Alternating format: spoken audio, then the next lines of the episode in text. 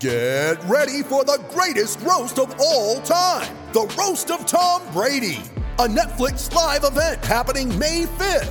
Hosted by Kevin Hart, the seven time world champion gets his cleats held to the fire by famous friends and frenemies on an unforgettable night where everything is fair game. Tune in on May 5th at 5 p.m. Pacific time for the Roast of Tom Brady, live only on Netflix. Complained about Yeah. not having any followers. Yeah. All right, yeah, and so they're all fucking And- pity follows. oh, Chris, we enjoy didn't those. say we're presented by oh Bruins shit! Die Hard. run it back. Yeah. Welcome to episode 25 of the Bruce and Bruce We're gonna talk podcast, presented by in the meeting, Die Hards. We, Sorry, we're talking to those guys later. Yeah, Sorry, we didn't get to, we, did, we didn't get into hockey it? until minute ten. I think didn't I get- think we're just gonna hard not mention that when we go and talk in an hour I'm from now. 17 minutes into my recording.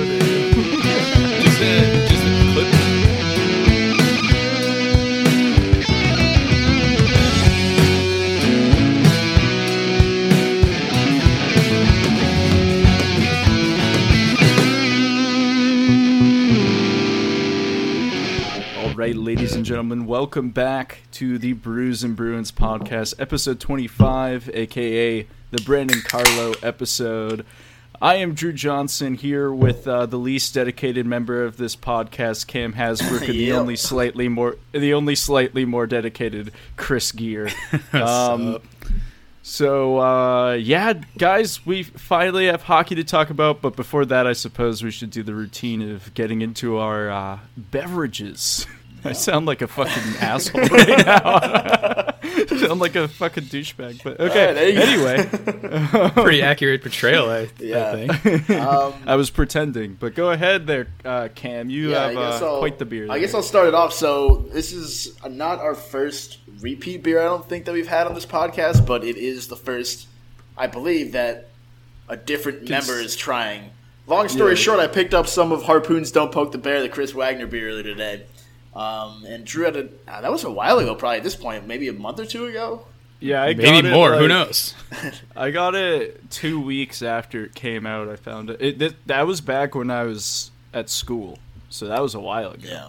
Um, but anyway, yeah, I finally uh, saw it in the store today and figured good time to pick it up. So let's give it a go here.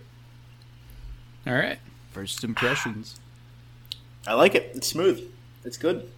Yeah. Nice. That's gonna go on their their it's future smooth. It's good. cans. It's definitely. I like it. It's smooth. Dash can. It's Hasbrook definitely. Uh, it's definitely a drinkable beer that you can taste.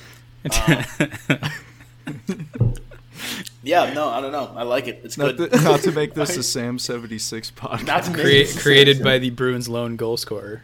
Yes. Uh, so obviously, I don't know. It's a coincidence. Maybe not. Probably not. Um, I, admit, I wish I drank this before the game because then he could have scored and I could Oh, have taken hat credit for that for sure. Could have could have But Svechnikov probably- it up. Yeah, we for, actually the number of goals he scores is directly correlated to how many of these beers we crush on the podcast. So next That's week, true. when things get real, we're gonna start crushing them by this. The, I think it comes in a four pack, but I think it's more ris- uh, realistically uh, portrays the number of hits he will make. yeah, th- that that'll work too. So. Uh, yeah, we'll send it over to Chris, who was uh, a little late jumping on the recording today. For those of you who have been keeping track of the news, you probably saw that SpaceX, uh, their ship came down yesterday. Chris was actually the one who caught it. He was out there swimming. He had to catch it. Cam, this is Um, all top secret. You shouldn't be, you shouldn't Yeah. be telling our twelve listeners. But the SpaceX Dragon, everybody should just be clapping it off for Chris because he really. Uh, I mean, that whole mission would have been for nothing if they had just crashed into the ground.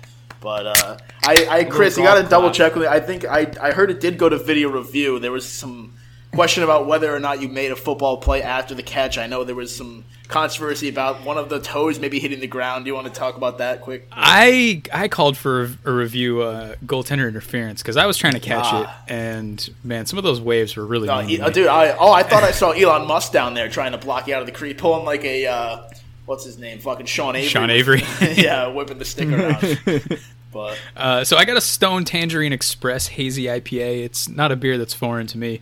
I've been drinking a lot of Stone lately because they're one of the like very quickly will deliver beer to my front door breweries. So uh, yeah, it's good. It tastes like tangerine. Tastes like a beer. It's a drinkable beer you can taste. we're just giving them loads of free advertising. They're gonna owe us in hindsight, I think, for what we do. Stone or Sam? No, Sam, Sam for sure. Because Stone owes us too. Uh, this is uh, another repeat beer here, an Omission IPA, Omission Brewing Company. Uh, my absolute favorite gluten-free beer.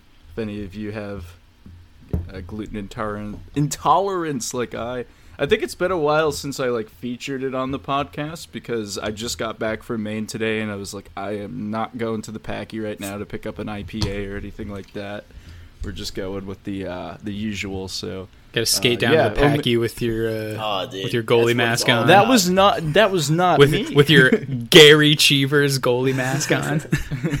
Gary No Cheever. comment, boys. No comment. Uh, that was a great time, though. I think uh, next time you go to the, the packy or the liquor store, as the rest of the world calls it, you should definitely consider wearing rollerblades. It made it a much Now, more did, enjoyable experience. did you wear them? Did you wear them in No, there? see- like you were rolling around and there was like wine bottles and everything. I, I totally would have, and I would have been perfectly comfortable doing so.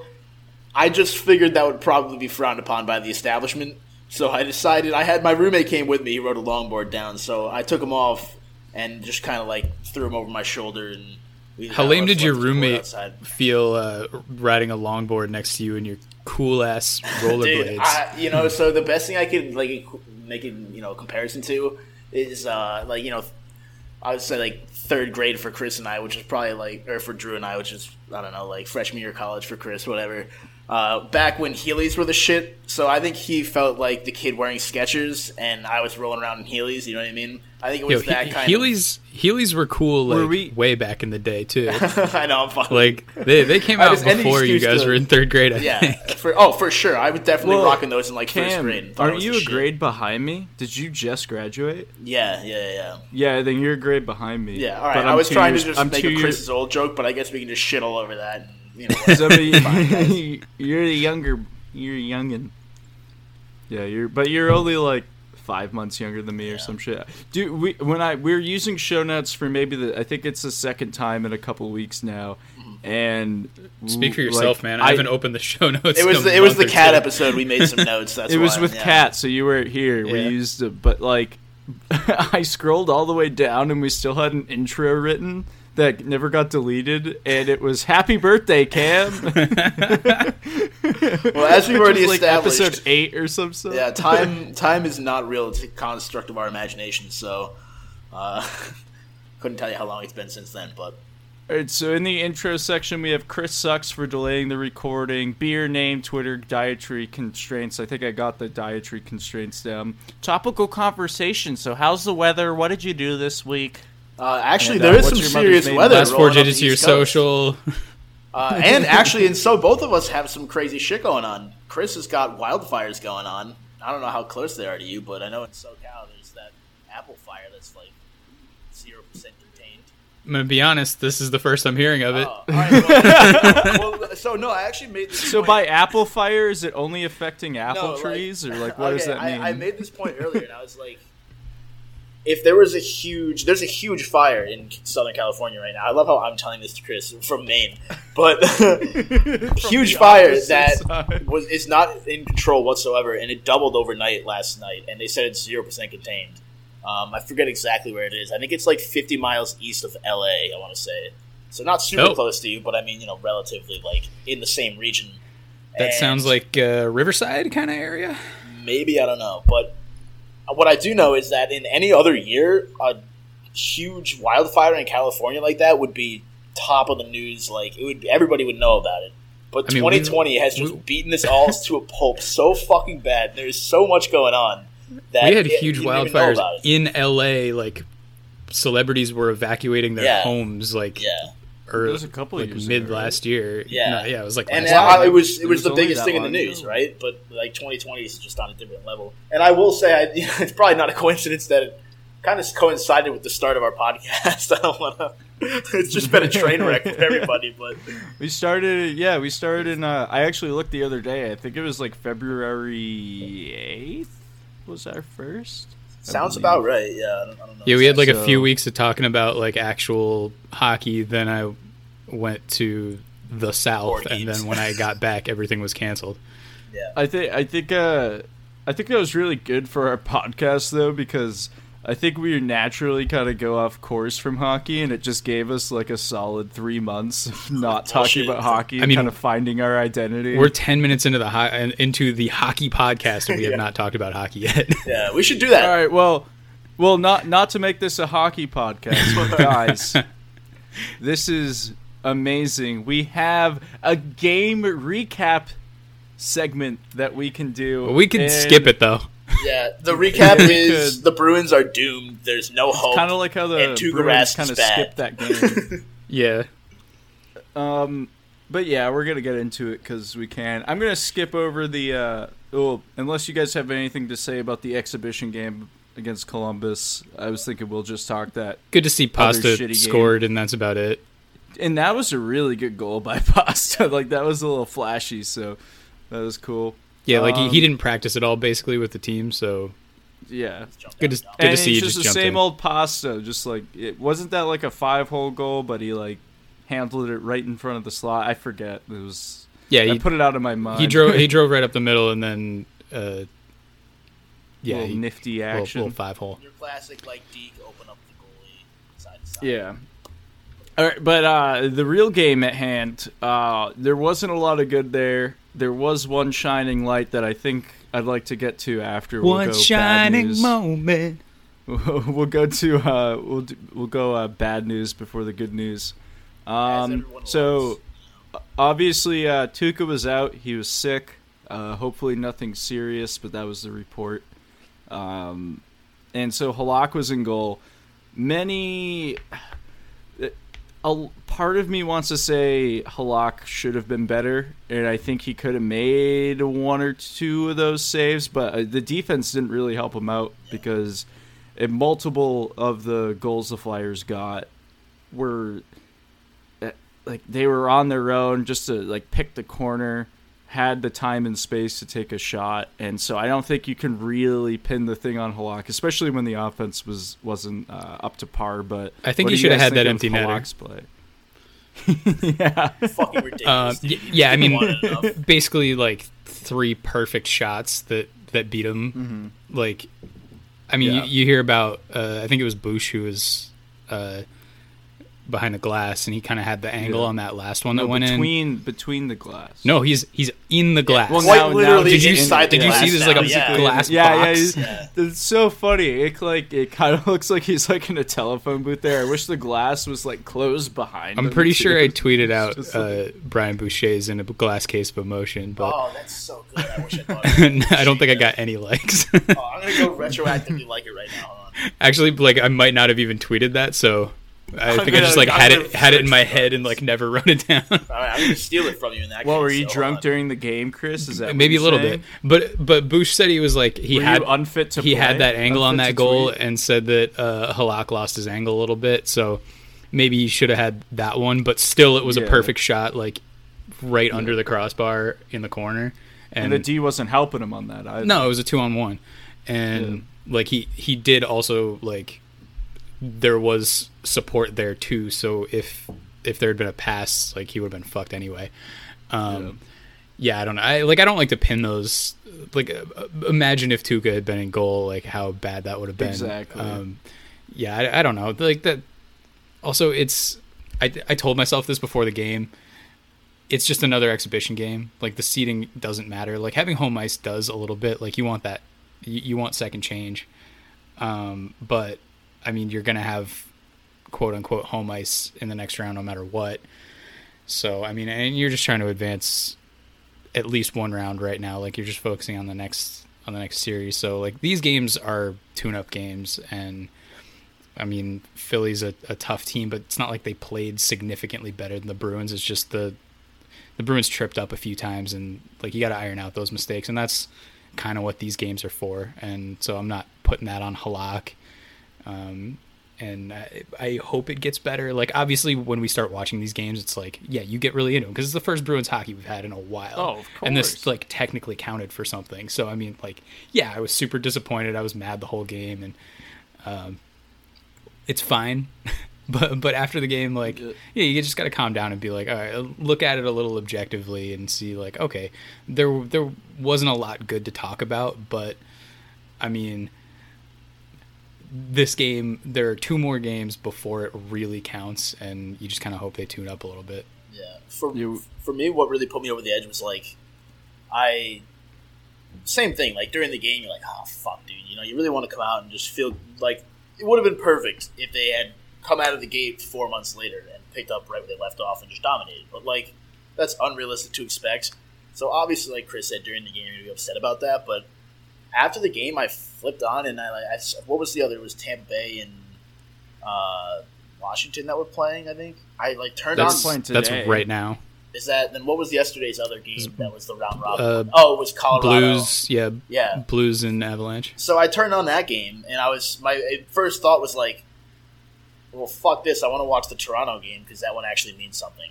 And then I like realized I was like, you know, I was getting upset about the Bruins, but then I'm like, oh, this other game doesn't even matter for shit. Either of those teams, like, it doesn't really matter. I mean, it matters who they play, kind of, but like, even that is a guessing game at this point.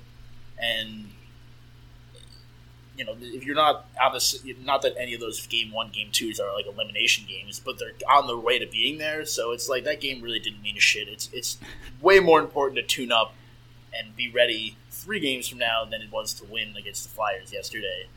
Um, and yeah, flipping on that other game and just being like, this doesn't really matter, kind of made me realize the Bruins game's the same way. It's just that we're Bruins fans, so we obviously care about that one. But but the, how it ended that game, I have that later in the show notes. Yeah, Wow, we'll- we'll talk about looking at it. Show notes, but we'll we'll pop it back in. Yeah. So Wait, so I, I want to Um, shout out uh, uh, Sean Tierney again, charting hockey. Uh, he posted all the uh, expected goals uh, charts from from the games over the weekend. was that what BSC quote tweeted? Uh, a little funny joke in there. I don't know. I, I quote tweeted it, but um, Okay. yeah, I mean, Well, no one follows you, so I didn't. true. Uh, actually, I've, I've gained 25 followers since I complained about Yeah. not having any followers. All right, yeah, and so they're all fucking And- pity follows. oh, Chris, we enjoy didn't those. Say, we're presented by Bruins Oh shit! Die I'll Hard. run it back. Yeah. Welcome to episode twenty-five of the Bruce and Bruce We're gonna talk podcast, presented by in Bruce with- Diehards. Sorry, we, we're talking to those guys later. Yeah, Sorry, we didn't get to, we did, we didn't get into hockey it? until minute 10. I we think didn't I think we're just gonna hard not mention that when we go and talk in an hour I'm from now. 17 minutes into my recording. just uh, just clip this presented by Bruins Diehards and put it no, this will this will be the the cold open. and yeah, that'll save our asses. We'll Cam, remember, you never put cold opens, Cam. I will now, dude. I, dude, I don't even remember cold opens for my new show. like, so, All right, I clapped for the cold open. there we go. Um, so, so yeah, Sean Tierney, else Sean Tierney did all the expected goals charts for all the weekend games, and squarely in the top left corner, which is the quote unquote dull corner, where both the Bruins and the Flyers Yeah, had tough look. expected goals allowed and expected goals for of right around 1.2 to 1.4.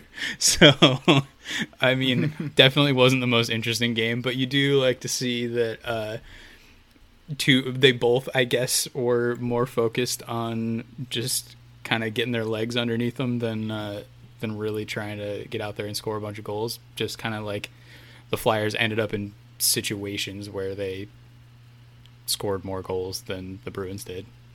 When when I mentioned BSC's tweet, he uh well one of the first charts that Tierney put out, it was weird because it was after I think like one of the first days of games, and the, all the teams were spaced out.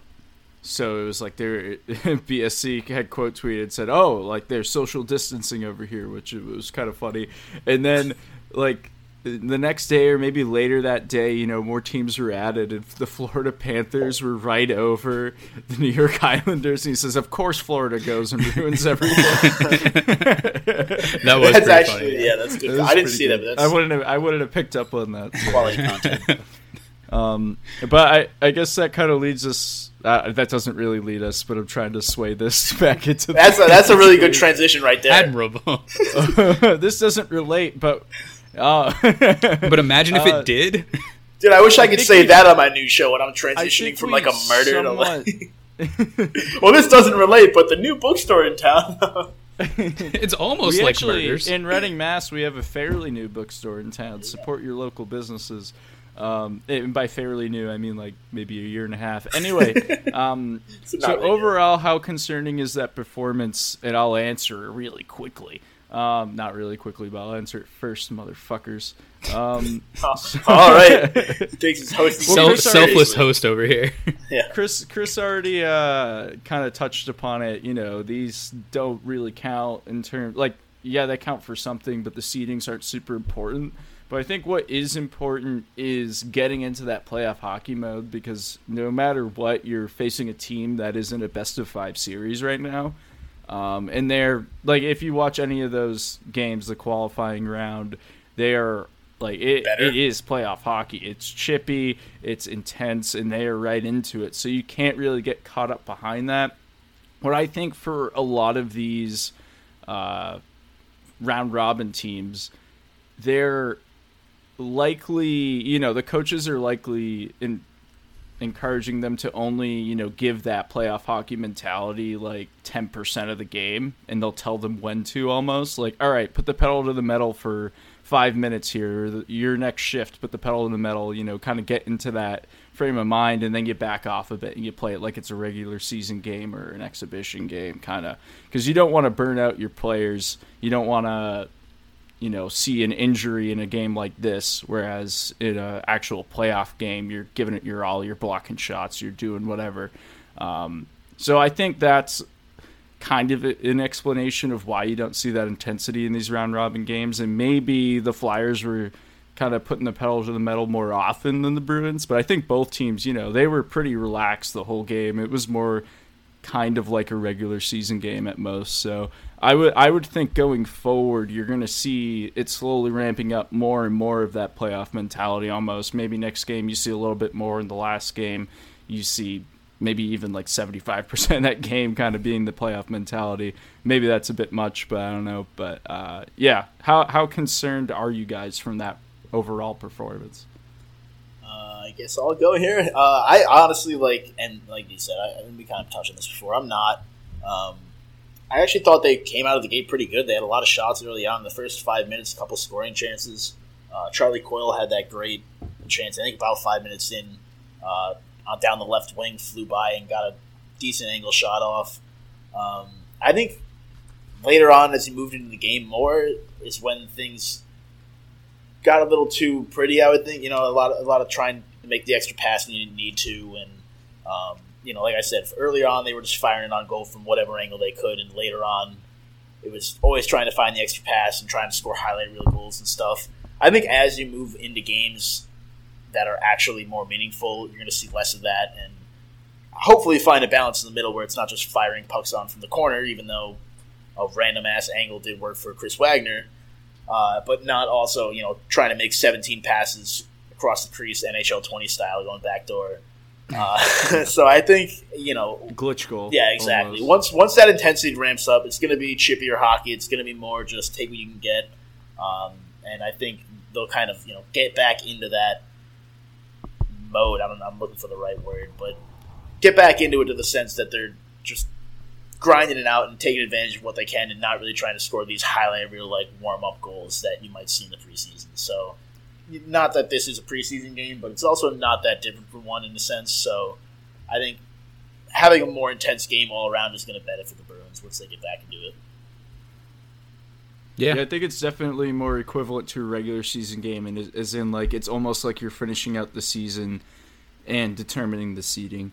The Bruins already had clinched a playoff spot, I do believe statistically they clinched one. I don't remember if we conference. I I don't remember we did the math on the pod. I think they were like it was like if Florida and Toronto won every game uh, for the rest of the season, and the Bruins lost every game in regulation, then right. they would have missed so the playoffs. yeah, so it's virtually like they clinched it. It's like a regular season game where they're determining the season. Uh, the season, well, yeah, determining the end of the season, but the seeding is what I meant.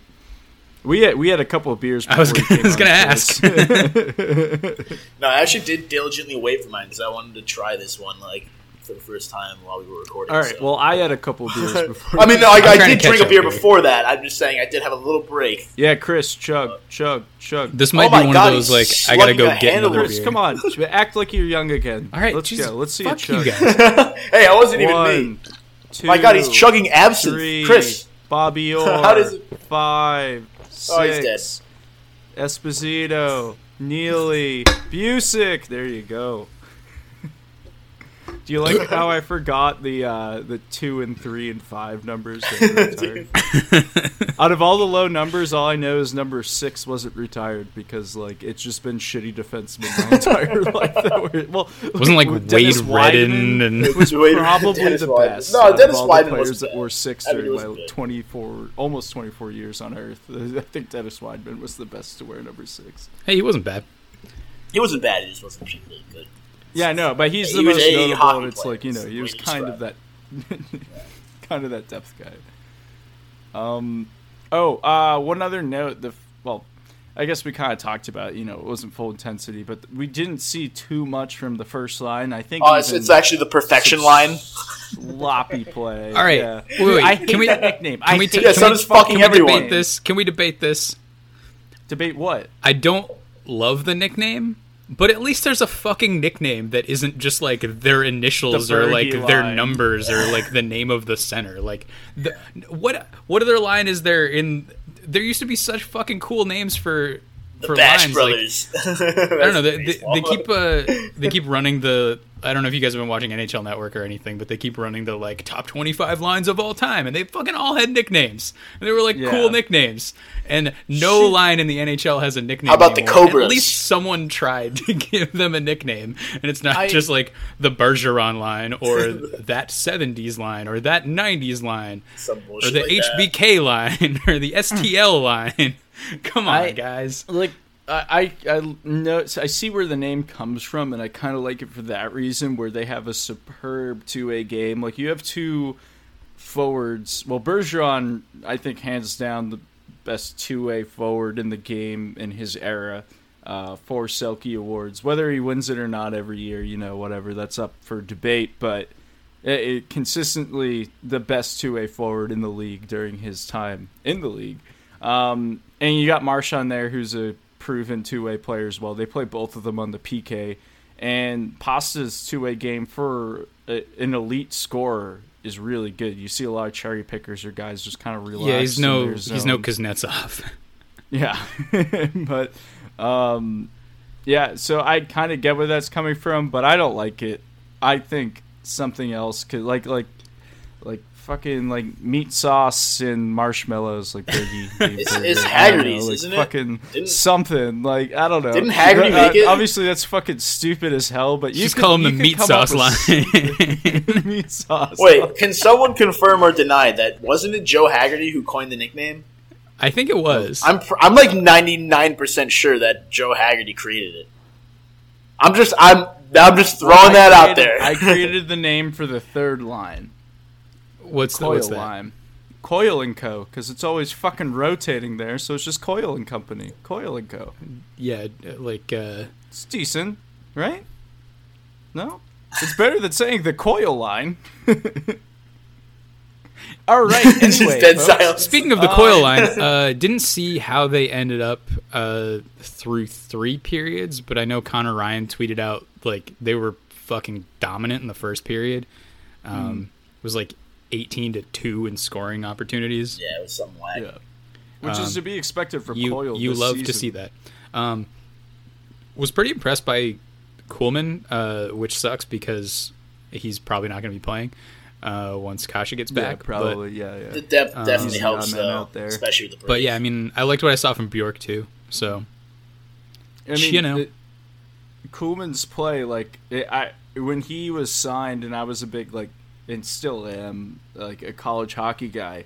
Uh, you know, he captained the team that won the championship uh, in Minnesota. Ah, fuck, how long ago was that? That was that this past year? Yeah, that was uh, last season that they won, and then they signed him after that, I believe, right? Because this is What, Minnesota Duluth?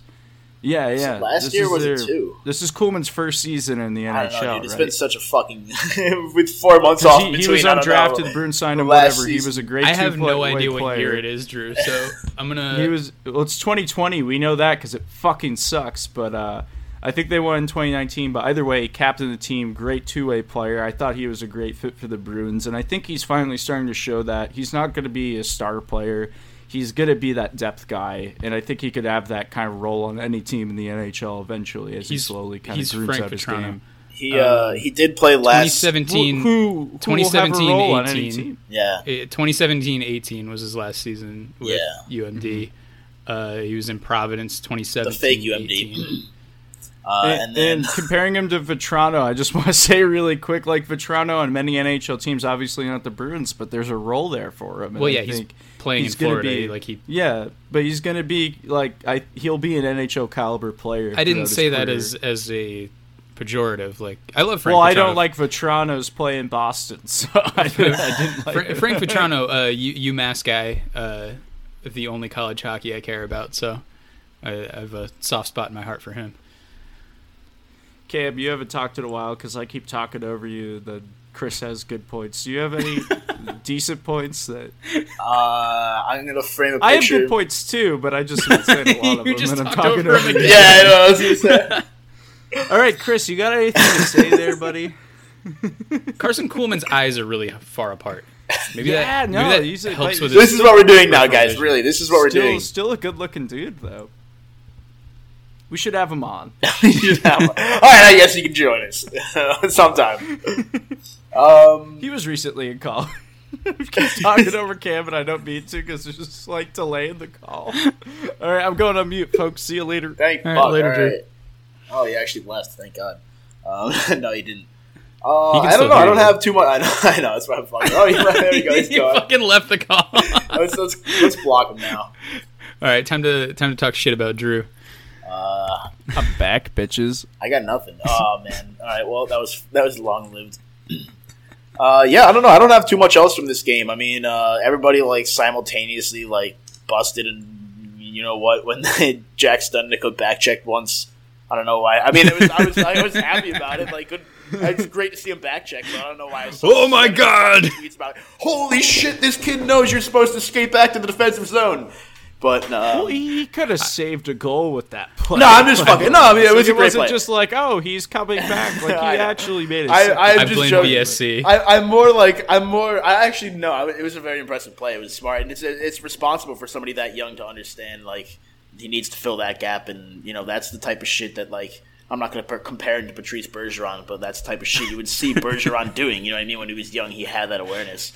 Um, I'm not going to compare him to that being Bergeron, said, but someone who tweeted at us, I forget who it was, so sorry this person, said, it is kind of sad when the highlight of the game was a back check. so I, I'm like how I super raised happy about it, but and I, put it yeah, down. fuck out of here, Drew. Uh, great to see from a personal perspective. Um, but I think that's also uh, just a symptom of hockey being back. It's like everybody's excited about everything. So like you see the young kid back checking, and everybody's just like, you know, And it's not just back checking; it was a great fucking defensive Yeah, I mean, play. yeah, he made up f- for. uh, I'm gonna, like blow that. out of forecheck, back check, but paycheck, boys. Like I don't know. What you You gotta give it more credit than a simple back check. Like that was sick. No, it was right, a great just play. to, to prevent great us from play. talking about a back check. No, for no, too no, no. This is this uh, is going to to be a make this back check back check podcast. Jeremy Lauzon had an interesting game, and I, I thought I uh, he was one of the guys that I, I kept noticing a little bit, and, and he's not usually a guy that you really notice out there because he doesn't re- he doesn't play a lot of minutes, and um, but in the first period, a lot of Bruins defensemen were kind of just peppering shots on net- on net and like around the net. Um, Brandon Carlo, one of those guys who doesn't usually jump in the game offensively, but he was kind of like he had a couple opportunities that, that could have turned into something. And Jeremy Lauzon was one of those guys. And then later in the game, like end of the first period, second period, he had a couple of really good defensive plays when Philly was on the rush. Probably prevented a goal on one of those, and he's not a guy I think of as like a really great defensive defenseman. But if he's kind of developing that game, he could turn into a guy. Um, and then immediately after he made a really nice defensive play to prevent an opportunity, uh, he got caught out way too high, cheating out of the zone, and basically himself gave up a goal. So, yeah, uh, yeah it was it was a weird game for him, but I mean, ups and downs. You like to see it. You like to see it from a, a guy like it wasn't a, a, complete game, but this, like we talked about, this game didn't really count for that much. And seeing the positives was really nice from him, especially like when the Bruins' defensive corps is already that good. Um, it, just having like the last guy of your six is uh, perform like that is pretty good. Yeah, watching him, I feel like he asserted himself more for sure. Like you said, he was more noticeable and not normally someone again with limited ice time that you're like really seeing that much or like taking note of. But like I feel like he, uh, hopefully, is more comfortable out there and with everything going on. You know, it's a different situation, so a little more relaxed maybe. But just seeing him feel comfortable enough to assert himself on the ice was definitely nice. Yeah, I'd be interested to like look into any numbers about. I haven't looked at any of. Oh, let me call up charts. Sean Tierney quick. One sec. I, like honestly, I want to have Sean Tierney on this podcast, but. Uh, well, we'll reach out. we're like, yeah, we're like, oh, Bobby Orr, sorry, man, can't have you next week. Sean Tierney's coming on. Uh, it's gonna be. we'll, we'll see if he can put up with my supreme statistical analysis of the of the Boston Bruins. Uh, keep, one keep thing I want to mention: Drew's intellect. one thing I want. Well, fuck all of you. I do have good. when we talk about hockey or the Bruins, I think I do have some good analysis. When we're talking about other shit, I just say stupid stuff. Stay in your lane, Drew. yeah, I'm Stick a Bruins sports, guy Drew. and a, a, just a goofy guy. If we, if you talk about anything else, I, I don't. Uh, unless we, if we make this a history podcast, I got you there. But um, Dude, I'm down. I anyone who's listened to the episodes where we were actually talking about hockey, um, you know, I'm a Connor Clifton guy, and I'm not saying play Clifton over Lauzon. That's not what I'm saying. But I absolutely hated that John Moore was the seventh defenseman in the exhibition game, and he played like fucking shit, in my opinion and I think Connor Clifton should be that seventh defenseman going forward. And I think they, I, I don't know why I'm just jumping on this Connor Clifton shit. It's because no, I mean, I agree. Lauzon was mentioned. Clifton has been but, pretty good all year, and yeah, he had, he's been John consistent Moore. at least. Like he's a younger player, he makes some mistakes, but John Moore looked like a fucking pylon out there. and John Moore's garbage. There's no and, reason, and especially for the contract they like, like clearly when they re-signed Clifton to a low annual deal, deal, I think it was two years, maybe three that they signed him for. It feels like forever ago now, but like he's clearly the seventh defenseman going forward. If you see an injury, he's coming in. Um, and like I, I wish he got the play. I know they're they, they definitely seem to be le- leaning towards more. If you see an injury on defense, he's kind of the guy I guess they're looking at bringing in as the more experienced player, I guess. But the Clifton, more even last playoffs, less Clifton, is more. Fuck all of you. Clifton has been much better, and even in the playoff run last year, he was good. So he should be that guy. I think he should have gotten that, but I don't even know if we're going to debate that. but I mean, if Lauzon's playing well enough, like who cares who the seventh defenseman is until oh, someone gets hurt? Until someone gets hurt, yeah, yeah, of course. Uh, which maybe, which always happens to the Bruins in the yeah, playoffs. I I really hope no one gets hurt on the decor, but that might be a discussion in round two or something. If if there is a round two, uh, I mean, Gri- Grizzly took a puck to the face and he came back looking yeah. pretty rough. That that was great. That's when I knew ho- like hockey was back. that's when you knew hockey was back. I knew hockey was back when no when fucking Justin Williams dropped the gloves. Yeah. in minute yes. three of the first game of hockey. Okay, playoffs. look, I was on vacation and I didn't get to see that game. I didn't see many others. I only saw the Colorado one, which uh, brings us to the Colorado game. And just that moment where Kadri, who is a villain, noted Boston, scumbag Nazem Kadri scored a sick goal. Is pretty much that's actually how I led it in my show. it, it wasn't even like a sick goal. It was just the timing of the goal. Like it was like almost a garbage goal, but it was really sick. And the photo that came out of that was really cool. If you haven't seen that, it's it was all over social media and such. Uh, if you look up the, the Kadri like goal right on, on Google, you'll see it. Like it was it was a great uh, shot from the net cam. But uh, yeah, that was. I remember I was watching with my cousin. We were up in Maine, and uh, we we had a slightly uh, you know hefty night of drinking the night before. We were pretty hungover, Um, and then that goal, and we are you know just chilling watching hockey, and then that goal happened, and we stood right up, like we were like, "Holy shit, was that a buzzer beater? Did that go?"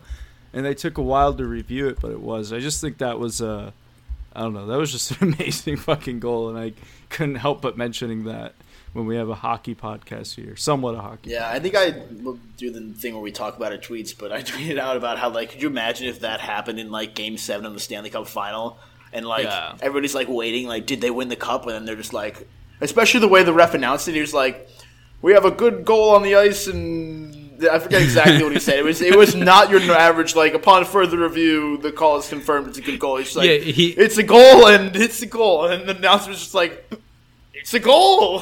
He did the opposite of burying the lead. Like he he led with like the dramatic thing and then tried to continue the sentence. Like everyone was like, uh, what? Like, even Nazem Kadri like waited. You could see him, and he was like, and then the guy just stopped talking. They were just like, I, I guess it's a goal. Like, all right. hey, My- it's a goal. My favorite part is that he said put point one second, uh, point, Yeah, yeah. point one seconds left on the clock, and then everybody was like, ah, Yeah, everybody just let's just Like, go to the locker room. like, all Fuck right, that." dude, stay between the lines. Fuck out of here. I th- yeah, I mean, I think that's as close as you can get to zeros on on the board. Like when that went in, like It, that was it was probably lower than point one if they For put sure, it yeah. the further, only yeah. other one I can think of is the uh, tying goal in the Miracle on Ice game. I think it was the second goal. Um, I think it was Mark Johnson. I mean, I, you guys have probably seen the videos, but like a couple seconds left. I think it's Buzz Schneider is like at his own blue line, and there's like two seconds left or three seconds left. So just rips the clapper between the Soviet D, and I want to say it was Mark Johnson. I hope I'm right. Splits the D with one second left, and like dekes out Tretiak and scores literally the same thing. Like you can watch it go across, and right as he goes across it, it's zero. And the same thing happened. They just left the ice.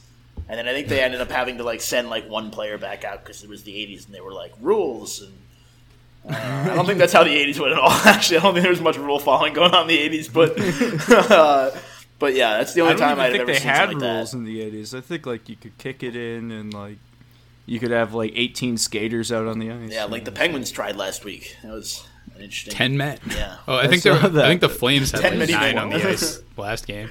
Yeah, yeah. I thought it was Um, like A little rust with the line. That wouldn't make sense if it was twelve. So That was that was just like 10. a miscommunication where like two full lines got on the ice at the same time.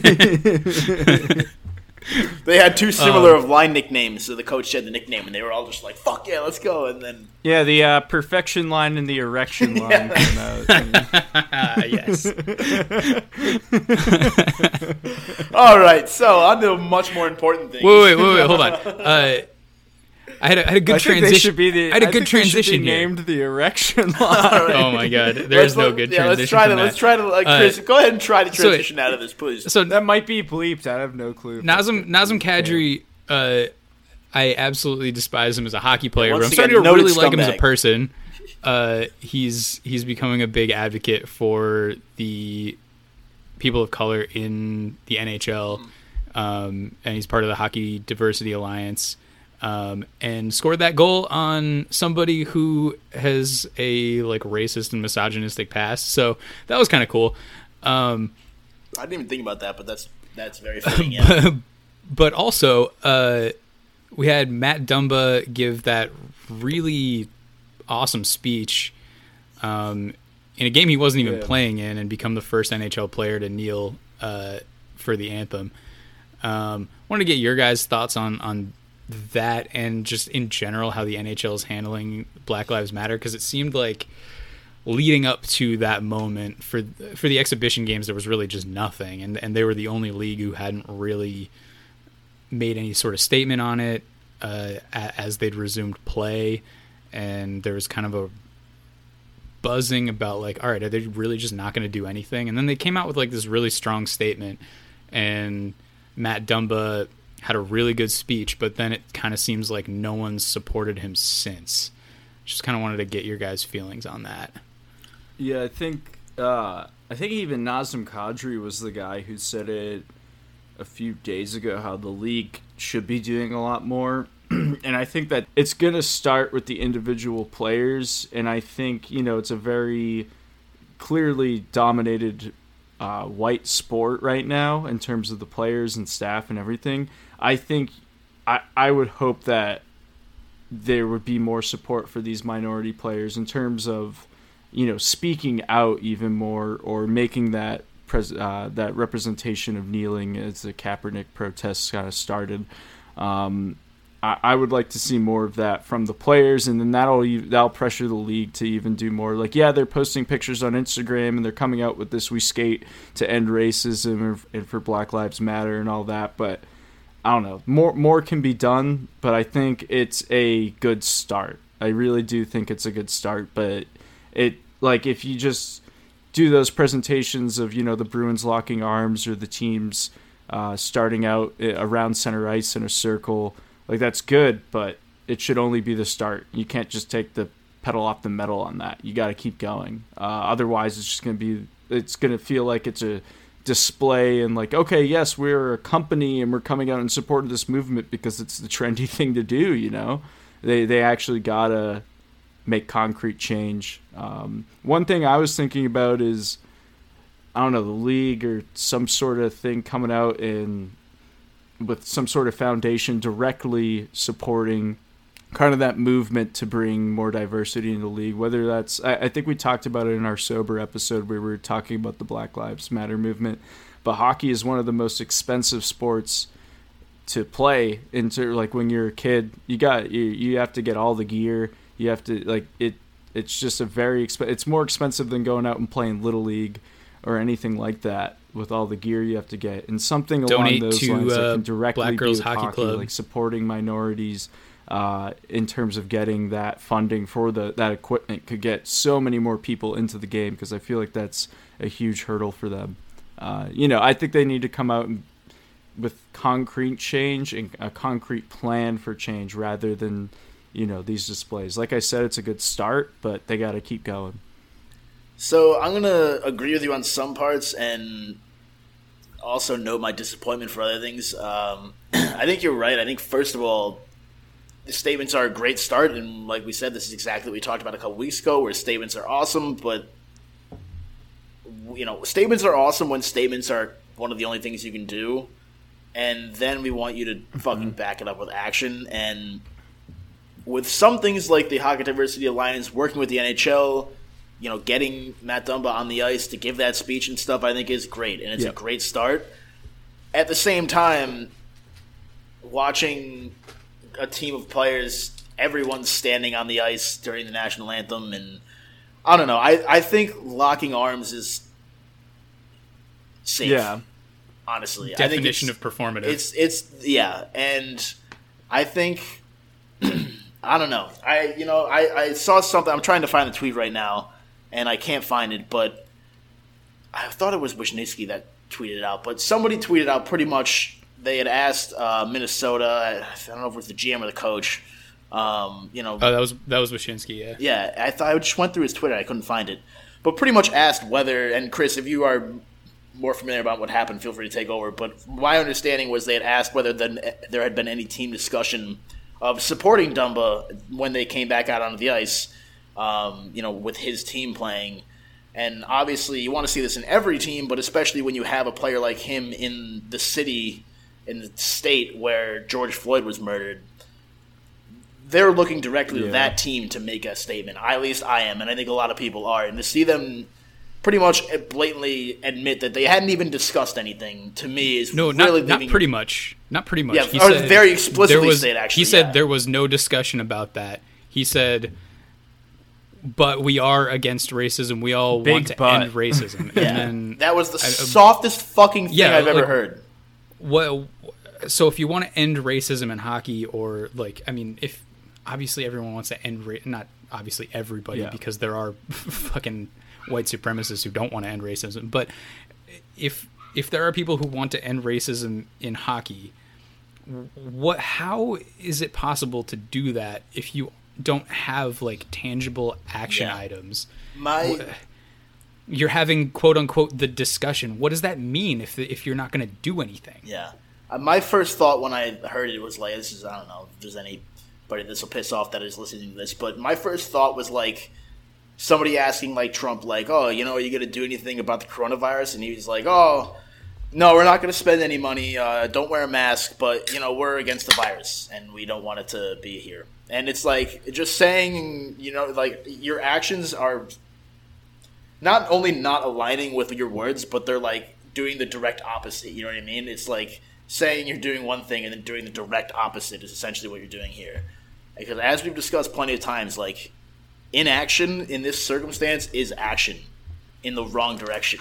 And let's make that very fucking clear. So having them just be like, oh yeah, no, we didn't discuss it at all. Uh, we're not even considering anything. But that being said, of course, we're very against racism, blah, blah, blah. Like just covering your tracks in the lightest fucking way possible was really disappointing. That being said, we have talked about individuals here, and I, I, I this is the first time I'm seeing this on Twitter right now, but a couple of players did kneel for the Golden Knights Dallas Stars game that's oh. going on right now.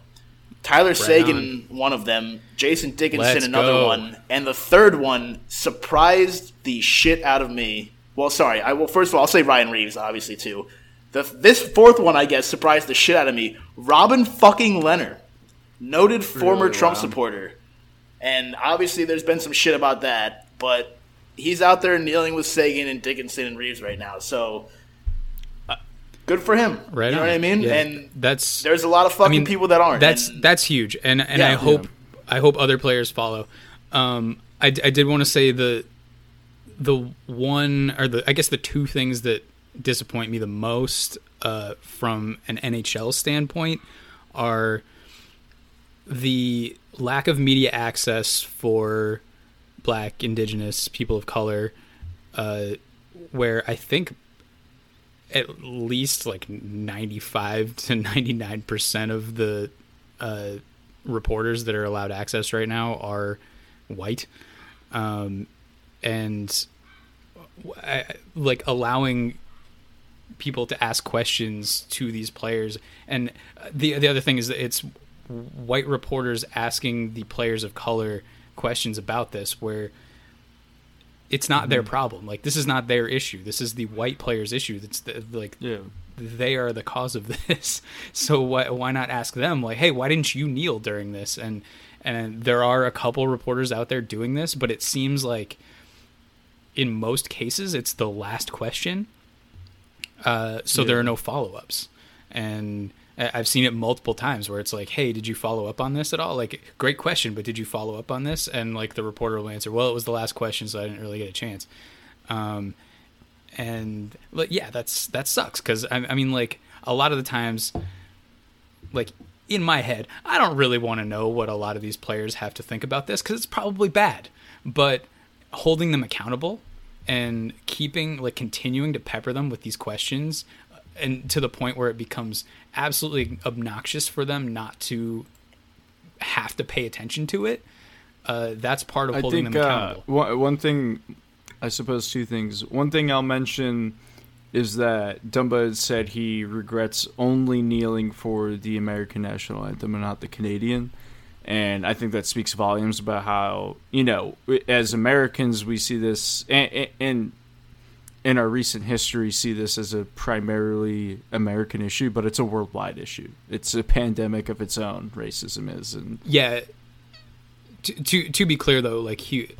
Uh, to continue yeah. like paraphrasing his quote though I, I think he was just oh, like yeah. super nervous and like as soon as that anthem was oh, over yeah. he stood up and I, I, don't think he like of course, wanted, of course, wanted to go back to kneeling down after that he he raised he raised his fist during both anthems in the following game um, but but yeah, during uh, Toronto, uh, the Toronto Raptors game, uh, both teams, uh, the last Toronto Raptors game. I don't know how many games they played since the recording, but both teams mm-hmm. Uh, knelt for both. And I think uh, one other thing yeah, I was just gonna say is that, um, you know, like I said, as a good start, but needs to continue. The NHL has been, you know, on social media, kind of showing photos and you know coming out in the captions and such as support, which feels just like super shitty to say. Oh yeah, and their captions they've been supporting and such. But uh, uh, like I said, good start. But you know they've been posting those on social media, and obviously that triggers a lot of people.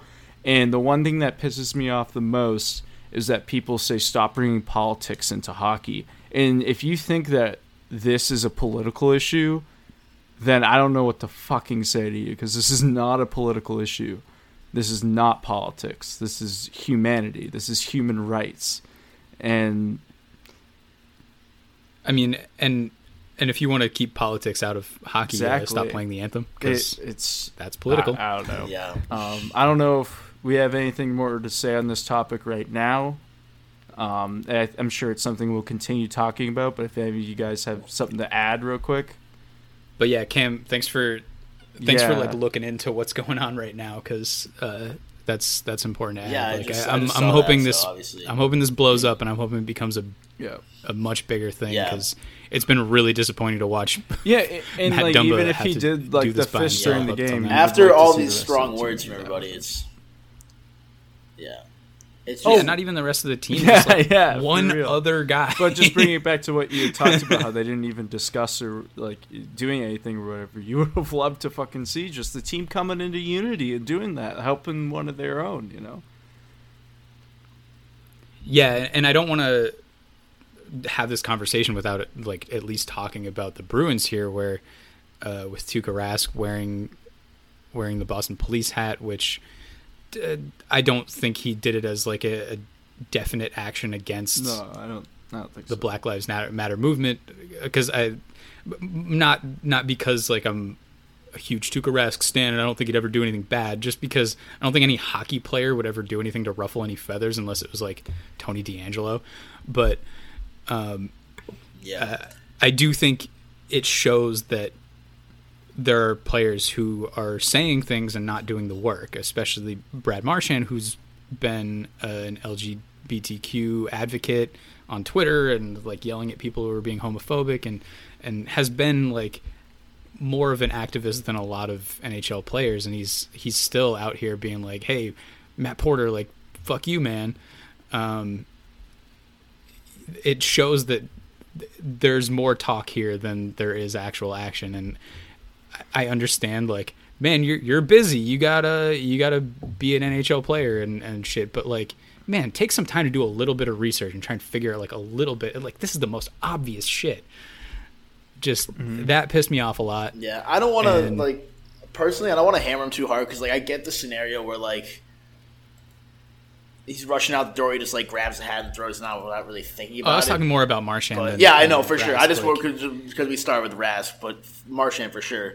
I don't. I, I don't think like Tuukka should be hammered too hard for wearing the hat. Like I think, based on his reaction to it, was just a genuine like I just put on a hat. Like I did not give any thought to this. You know, the same reason you don't like think about what shirt you're putting. I don't know. Maybe people do. I just kind of In that shit on, situation like, where you're about to be maybe- interviewed by media personnel, you just want to throw something on. Yeah, but but Yeah, I mean, at the appar- same time, apparently uh, James James Harden, who wore wore a fucking thin blue line mask over his beard, Yeah. uh, didn't think about Yeah. it before he put that on either. That's so a tough one, yeah. Um, if we are wrapping this up, I have one other kind of non Bruins related but still interesting NHL interaction that I wanted to address. I'm not sure if any of you saw this, but did you guys see the uh, exchange between Austin Matthews and the reporter Steve I Simmons did last night? not. hell yes, I 'Cause That did. was fucking hilarious. So- Wait, Drew, go back and look at my uh, my quote tweet quote tweet of uh, the reaction. I don't know from if I'll Ryan be able to find it no, based on the number fuck. of followers you Uh, have, but I'll, I'll try to. Yeah, yeah, sorry, and the number of tweets I had, but uh, uh, the the Morgan Rielly reaction, you mean? yeah, it was Morgan Yeah, when Morgan he's Rielly. just like, look, when he, as soon as he hears his name, he's just like, oh, fuck, it's going down. Like, he like turned and gave him like Yeah. a So, For Drew, to fill you in here, or anyone who's not aware, because Drew can look it up now, pretty much what happened is, uh, for those of you who don't know, Austin Matthews was previously diagnosed with COVID 19 um, before, has since recovered and is playing and all that. But the reporter, Steve Simmons, who had reported. Noted asshole. Yeah, who had reported that Matthews had tested positive for the virus, uh, asked him a question at a media, you know, availability, and Matthews like very respectfully just kind of like fucking in the words of Greg Wyshynski, pantsed him in the preamble, which was my favorite fucking tweet of all time. And pretty much was just like, yeah, like first of all, I think it's really unfortunate that I have to answer a question from you. Like, I just wanted to say that I think you what you did couple months ago, the article he wrote about me was like really unethical, to be honest, and that sort of thing. And then and then went on to answer the guy's question anyway. That was fucking baller. like just not the And, ending uh, with the yeah. and so no comment, but like just prefacing it by saying pretty much, yeah. And he pretty much was just like, first of all, fuck you. Second of all, here. like, and I thought it was just the coolest shit.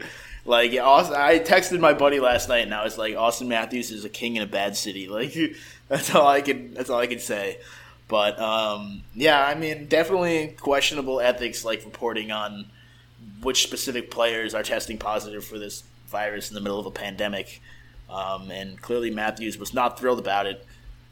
And uh, I don't, I don't know. I don't think it's over the top at all for Matthews to address this in a media conference. I saw some people complaining about it and being like, "He should have done it face to face and shit like that and all that." But um, Face to face, like what? yeah, I don't know. And and, and to be fair, what times are we in? yeah, exactly. Steve Simmons did say like I don't blame Matthews for saying what he said. Like I'm sure we would have addressed it earlier if it wasn't in the middle of a pandemic and I actually did have one-on-one time with him.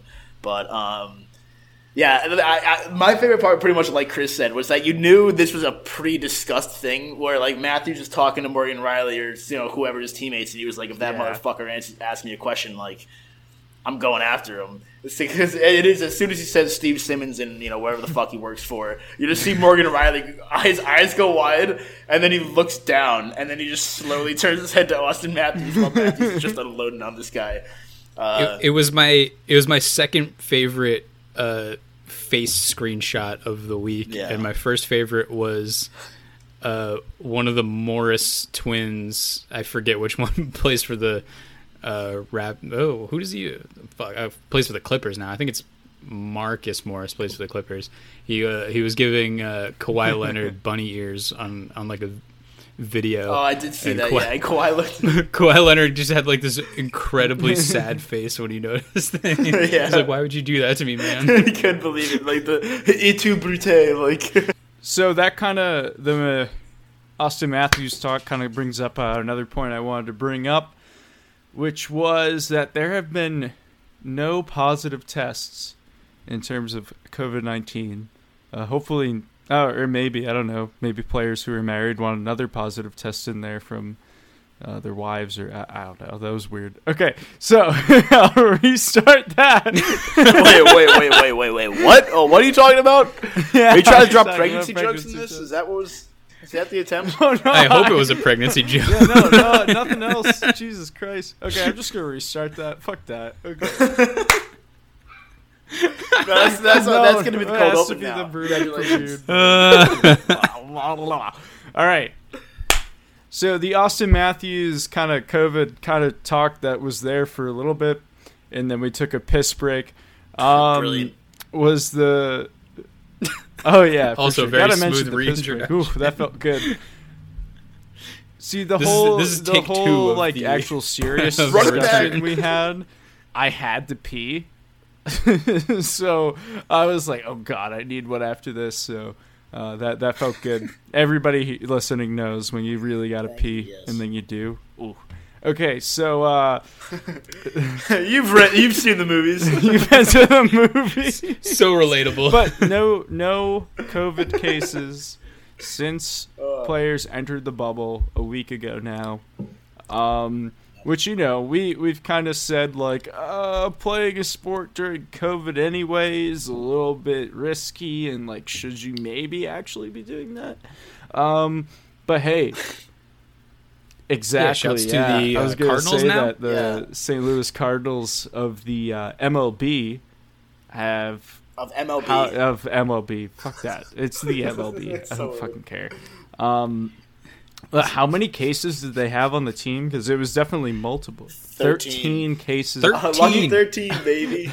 you could only start nine. Well, ten if you include the pitcher players in a fucking game, and they have thirteen cases. That's fuck. well, there'd be ten if you include the DH. Really, yeah, but but like well, but, universal like, uh, DH now. Yeah, it, so it seems, and I don't think there's been anything. Has there been anything in the NBA? Because they're also having this bubble. Yeah, so it looks like the bubble No, approach good. is working well. I think what like if. Yes, Worried about the yes, I'm worried that the, you know they might not even start. Like they might just say fuck it. And and I'm worried. I'm I'm also worried about the yeah, NHL I next think something We'll uh, after I after we have this. We were texting. We have this. I mentioned it probably like 15 episodes ago, where there's this family group text we have. The loyal listeners will Loyal know. Hey, listeners Dad. will know. Um, The loyalists. Shout out the loyalists. we have this group text where we just like fucking talk about sports on my dad's side of the family. It's like, I think it's seven of us. Dude, I didn't even know that. I'm One of them, host. guy talk. Guy it's talk. really just sports. Nothing else goes on. It actually died. It's actually called- for a long time, and it was sad. It's actually called Men Talking Johnsons. the Johnsons. Johnsons, yeah. Or just the Talking Johnsons. Christ. All right, I'm gonna rename it. the Johnson chat boys. All right, I'm good. Um, but uh, what was talked about is uh, somebody in the group chat mentioned how I don't know if it was a specific player, but they were calling out the league for like not caring about the players and really just seeing as a business. Like, yeah, we're gonna put ourselves kind of at risk here uh, in terms of COVID. Like, So, like, exactly what Major League Baseball Huh? is doing. I said exactly what Major League Baseball. Yeah, exactly. Like not even thinking about it or not even thinking about the player's safety, more just thinking about okay, we need to keep making money and there's this good opportunity for us where nothing else is really going on and if sports are on, we'll make some money off sponsorships and ads and all that. Um, which is a good point cuz you know, like hockey and basketball were in full swing. They were getting close to the playoffs when this ended and and they implemented what I mean statistically now is a good system in terms of the bubble, and the like they were they're finishing out their season, whereas the MLB was kind of like, all right, well we're gonna start our season, and the NFL was looking at starting their season. Um, yeah, I don't know. I think that's just uh, there's more moral argument in terms of the NHL kind of coming and playing during COVID versus it's like the NFL or the MLB where it's not like oh we're trying to finish up, but hey, you know what? Uh, other other leagues are talking about let's just do it and let's start our season and and get us a championship and get us TV time and all that. So Yeah, to me, it's like because I understand the argument is like, oh, well, it's a lot harder to start and play a whole season in a bubble than it is to just do the playoffs. Well, yes, that is objectively true, but nothing about this is easy. like, just because it's hard to do doesn't mean you shouldn't be doing it. You know, it's also like this isn't just like convenience sake. You know what I mean? It's like this is a fucking there's a global pandemic. There are people's lives at stake and their livelihoods and things like that. Um, so for me, it's just like, yeah, I understand it's going to be harder to play out a full season in a bubble, but that's not an excuse either. If you're going to try to do it, player safety has to be the first priority. And to look at Major League Baseball, where they have several outbreaks, and you know teams from across different areas of the country, different regions, even though they've tried to regionalize travel, it's different regions that have these outbreaks, and you have no plan for this happening. Right. Like it wasn't that hard to predict that something like this was going to happen when you're flying teams across the country to play baseball games in the middle of a global pandemic. So the fact that they just charged into this, the, the fact that they spent three months bitching about all this other fucking bullshit, you know, between Major League Baseball and MLBPA, only to finally start a season for 60 games and have no fucking plan for when somebody inevitably gets the virus and start canceling games and have nothing to help out the players. It's like, what? You know what I mean? I, the whole shit with Yoenis Cespedes, I don't know if you guys saw that where he just pretty much up and left without telling you. Yeah, the That was pretty. Uh, That was pretty tough handling of that PR yeah, situation just- by the they- Mets. yeah, they did Um, not contain. especially with what happened to Tyler Yeah, Skaggs last yeah. year, like that. Like everyone immediately was just like, "Oh my god, he like either overdosed or hurt himself or something." Um, yeah, that was that was a tough like few hours, but good to see he's okay and like obviously anyone who wants to opt out, like totally chill. Like s- stop shaming people from opting out. Like I think eight pa- Patriots have opted out of the season so far, so uh, good for them. Like I mean, man, th- this shit's a it's a fucking pandemic. Like if you don't want to play sports right now, Yeah, it's totally fine. for sure. Probably smart, honestly. I I don't know if I would do it. I mean, I think the the one thing that keeps coming up for me is like really young players. I think are kind of in a sense like force their hand to play because it's like if you've been training your whole life to become a professional player and you know, wrong or not, there are going to be coaches out there and stuff who are like, "Oh, this guy's not dedicated enough; doesn't care." When really, you're just trying to look out for your safety and your family's safety. But if I were a rookie going into pretty much any sport right now, that's a really hard decision to postpone your career by a year and maybe not have that opportunity again versus going out and you know risking your livelihood and your well-being just to try to achieve the dream that you've you know come 99% of the way and further than anybody else to get there and now you're kind of faced with this decision of like maybe giving up your dream to stay safe or you know riding it out and playing it and risking that it's that's a lot to me but that's a discussion for another time i guess we should probably keep chugging here since we all have a, have a hot date in about half an hour Yeah, here. hot, hot date with, With, uh, Court Court Malone. yeah, I mean, so what, what I really, what what I really wanted to get into was how you guys feel about the game, not, not like the game on the ice, like how like the presentation is, like what's like how I you think guys the feel MLB, about- or yeah, I think Yeah, the so- NHL has done the best Oh, job yeah. with the stadiums Yeah. that anybody's done for sure. I think. Granted, I it's think smaller, What so the NBA has Like, I going think- on with like the fans and stuff, I think that's pretty cool. I don't know exactly the logistics of doing it. It's kind of It's weird, weird as but I think it's kind of cool. Like, uh, I heard I- actually, I hate listening to sports talk radio, uh, but I was just caught some when I was just sitting in the car uh, on the way up to Maine, or it wasn't even on the way up to Maine. I don't know. Oh yeah, my dad forgot fucking like cheese, like the cold cuts at the supermarket, so we had to go back and get them. So I just kind of drove with him, but uh, on the way to dinner. But uh, yeah, I was listening to sports radio, and they were talking about how they would like to see the NHL doing that. Uh, this was Felger and Maz. They were talking about how they'd like to see the. Whoa, well, I know, I I know. was it say was on. Felger. It was on. It was on the radio. I was a victim. Okay, I was sitting in the car. I was buckled in. I couldn't reach the knob. Let's just say that. I don't know. But it, it, it- Not that it's much it better, was- but it WEI a, does uh, exist. an interesting point though if like the NHL were to do that but it was like in terms of a charitable donation. I don't know how the NBA is doing it but you like like fans would want to do that and if you're raising money say it was like the Bruins did it and they raised money for the Boston Bruins Foundation was the example that they gave. Like that'd be cool. Like why why don't you do that? Yeah it's a little cheesy it's a little weird but like why don't you do that? You're raising money you know? But I, I overall i do like what they're doing and i i saw an article where they were talking about in terms of home team advantage they're like they're displaying shit for the home team more on the screens and stuff uh, and like the crowd noise that they implement like there's more cheering for the whole home team. But they're doing the goal songs for each team their unique goal songs. Or i think even players on some teams have their own unique ones. Um, and I think that's really cool that they're doing that. And in the article, uh, I really wish I could say exactly what website put it out, but uh, yeah, no, it was really cool. They did the whole. They talked about the presentation, how they have the, uh, they have the camera that looks like it's the drone.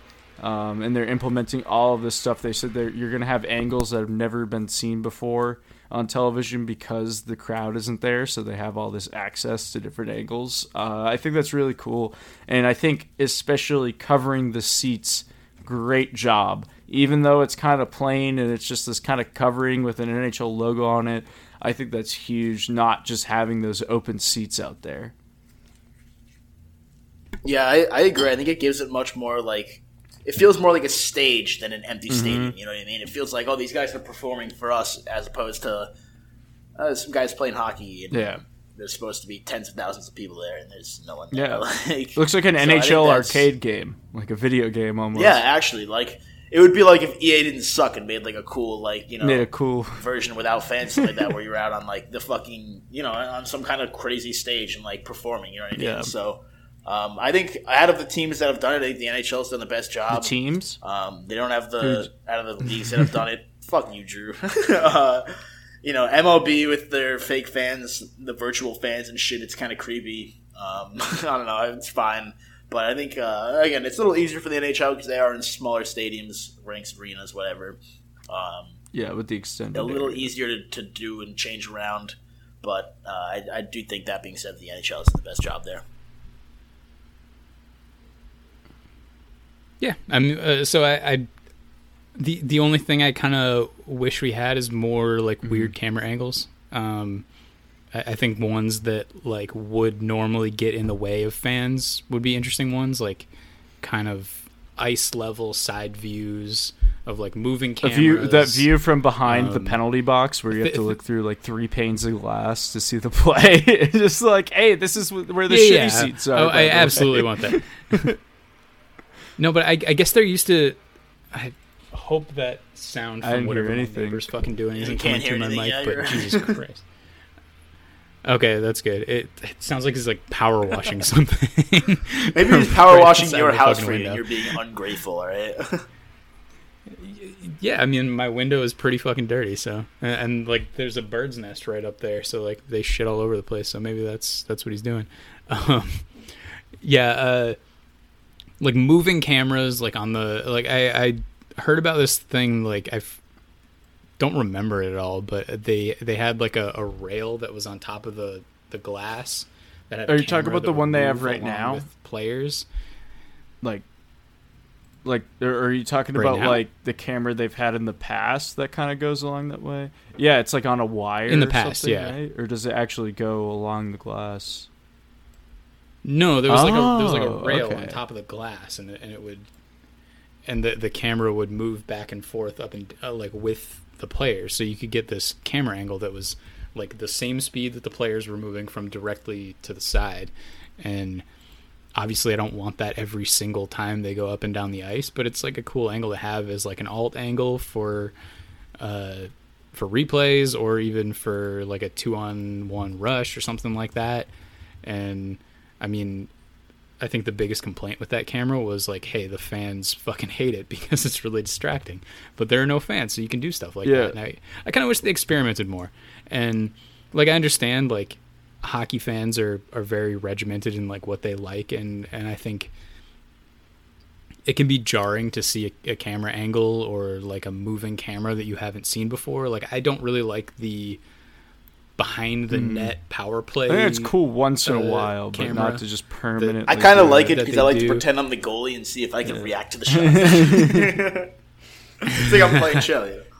But the the thing about that one is the camera moves. Like, I think that one's like Yeah. the camera Well- on the wire, so like it's it's very like you're in the ocean and like you're.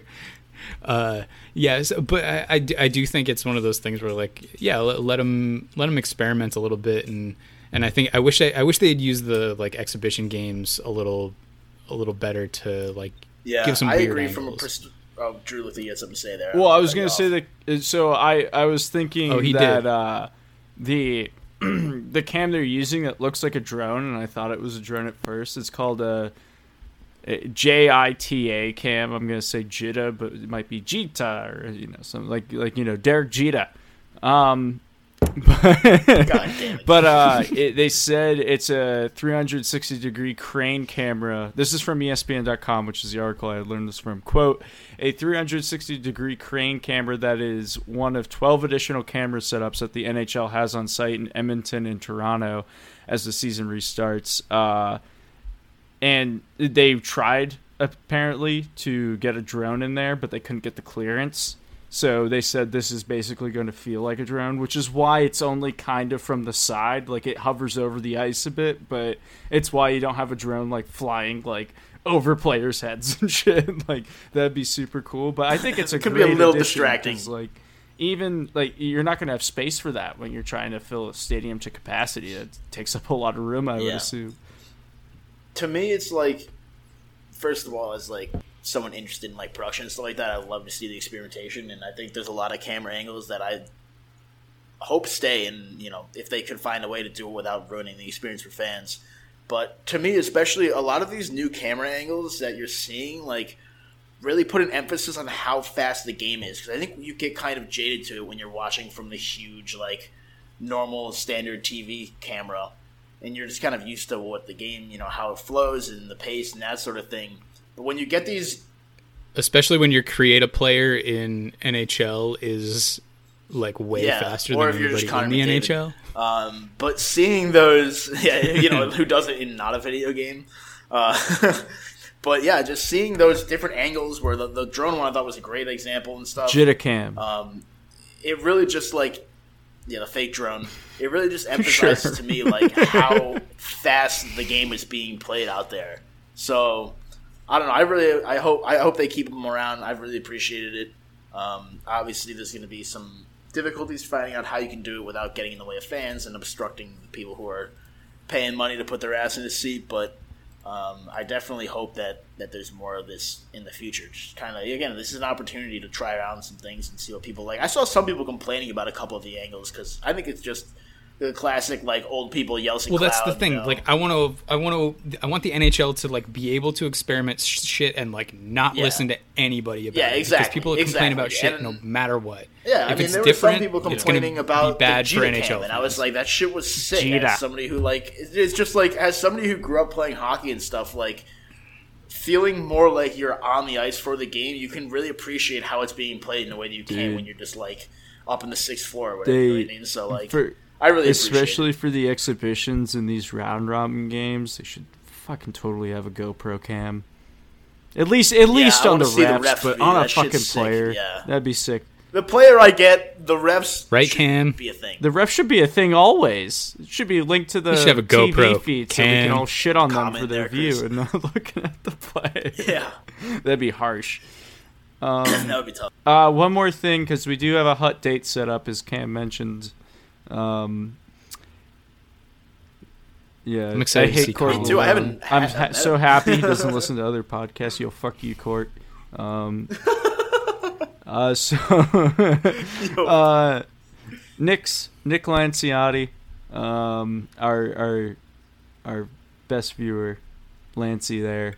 Nice kid. Tries hard. Loves the game. He well he he he pronounces his name Lanciani. yeah, so I'll go with that. Yeah, I'm gonna go ahead. I just think it's you, know, Lanciani. Lanciani.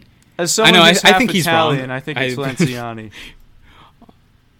yeah. I'll put I'll put that on the record. Being like, half Bellino, Lanciani. Lanciani.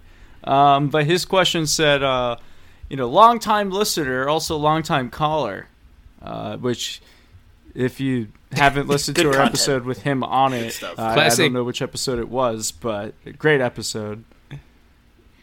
It was a long. It was, like it was a long. Ago? I mean, he called. He called in. Mm-hmm. No, I mean like that was a long call. So he technically long True. time. All right, that was a sick you joke. Really tried too hard All right, um, so. I'm. I think that was his right, joke. Well, once again, I'm gonna give him credit for Dad. Uh, pointed towards Nick. Um, which quote unquote upset has been the most surprising so far, and who would be the best slash worst matchup for the bees as a result?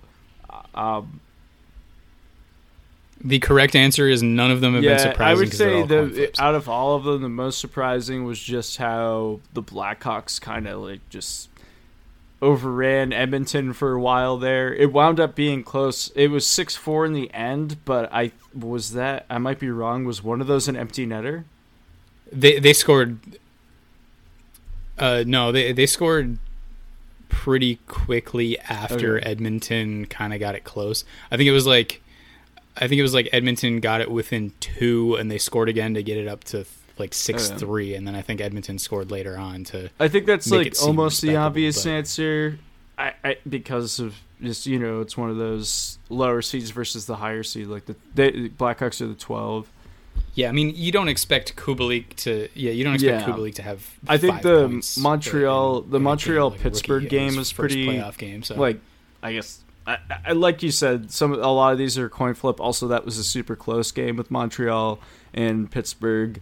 Uh, and it was hard for me, but I was slightly rooting for the Habs there. Um,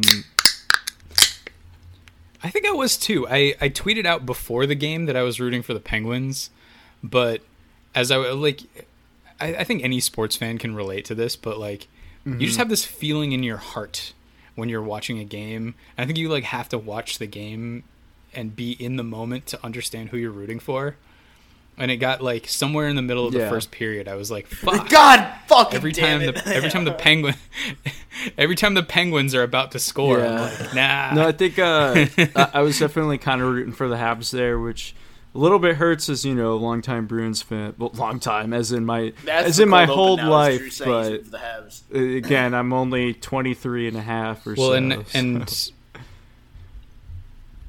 friend friend of the pod slash question asker uh, Kaylee Allard tweeted, "If you're not rooting for the Habs, what are you doing?" Um, I appreciate that because if the Bruins do somehow after this pull out the Yeah, one and seed, that would they would end up playing the Habs. And it also prevents the Habs from having Mhm. the number one Yeah, it's overall kind of a pick. win-win. So, um, I'm I'm I'm not sure who I would like. I, I honestly think I'd rather have Alexis Lafreniere on the Habs than the Penguins, Yeah, just because the Penguins honestly. already Well, maybe have, they'll like, pull a- two. Montreal could two, pull a like, Buffalo all-world and have a players, star but- player that they just don't build around well enough. That's what I mean. Yeah. Like I would rather have him be on that team and just like Yeah. languish for. no, a while I'd love than- to. I mentioned it on another episode, but uh, you know, Montreal first round was good luck for the Bruins in the past.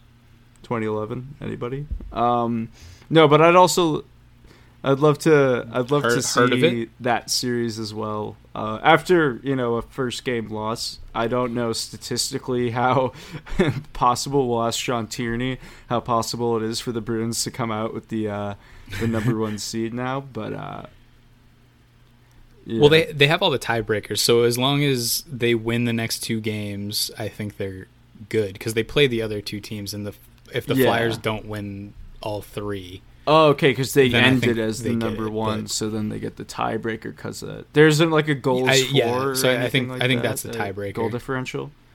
No, I so that's so that's what I was th- thinking about when the Bruins pulled Halak with like three minutes to go, um, and I didn't look it up or anything because it's not like my thing. But my assumption is if there is a goal differential aspect to this, that there wouldn't be any pulling of the goalie down three with, or I guess they were down two with Right. uh, three minutes to go. So, I'd, um, I'd like I'd like or I Montreal guess three minutes ago. But yeah, over I the Penguins. yeah, either Yeah, I way, mean, I'd would like be to face Montreal over the Penguins. So- so I- the star power, and I think the matchup in general, I'd like Montreal over the Penguins. So did Nick ask, uh, like, So did he ask he what said team he said didn't which match up upset has been the most surprising, and then uh, who would be the best slash worst matchup for the bees as a result of that. Okay, yeah, I mean, I, I don't know who the worst matchup for the Tampa, would be. I, which isn't going to happen. I don't think in you the have first a round. worst matchup. No, that's what I mean. And until you get to the next round, I don't think there's a worst matchup. Like I think the Bruins match up poorly against all three of the Columbus maybe coming for retribution. I don't know. So but yeah, I mean, like I think Columbus is a good team, but I think they match up pretty. I think the Bruins match up pretty well against them because it's not like a, a an offensive power. and on on paper they're definitely weaker. On paper they're a definitely very weaker boring series, year. maybe. Yeah.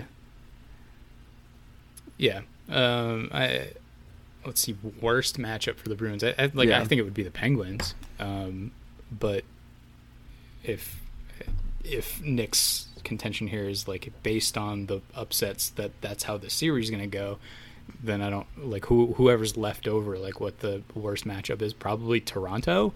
Um, and I don't know. It, that was another game where I mean, Yeah. Columbus beat Toronto in game one, so I don't consider that an upset just because it's pretty even matchup based on kind of how they played in the regular season, especially since Columbus is healthy now. Um, yeah, I don't know. Um, I like I said, I don't think there's a good or bad matchup. I think it's just all Cam, you kinda look bored as fuck, now. so we'll toss it over to you. no, no, I mean I don't think I don't think there's any bad matchups. I think there could be good ones.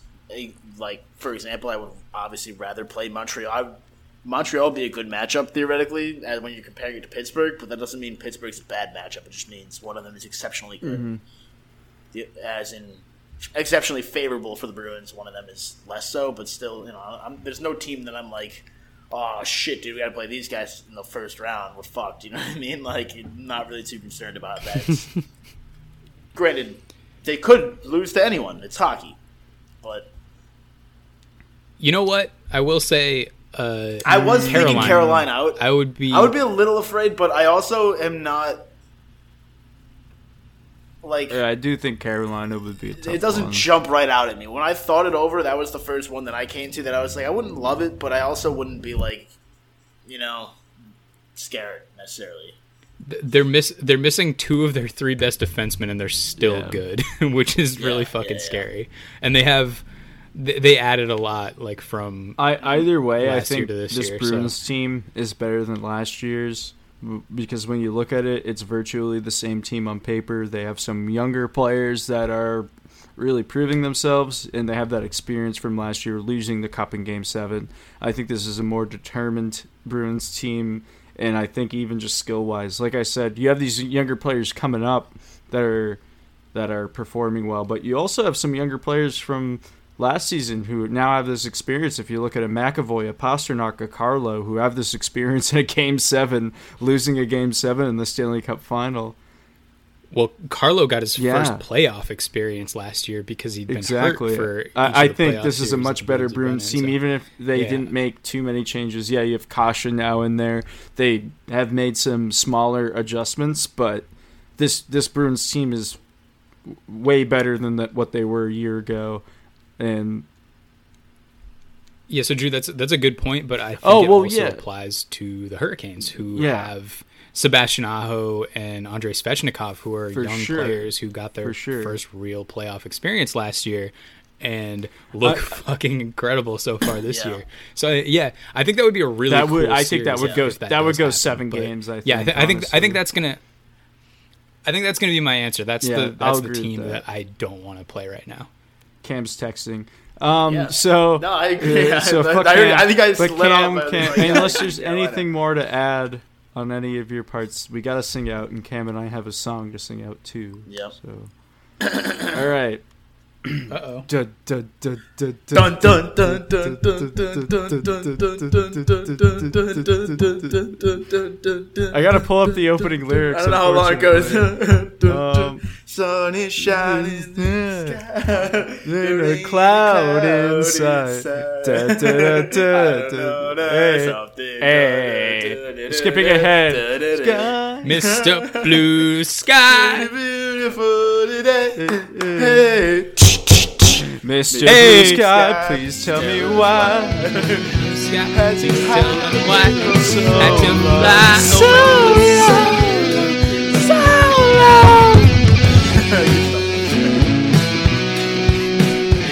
I did watch That's that such a good video. Like, watch it for the full 26 seconds. It's so fucking good.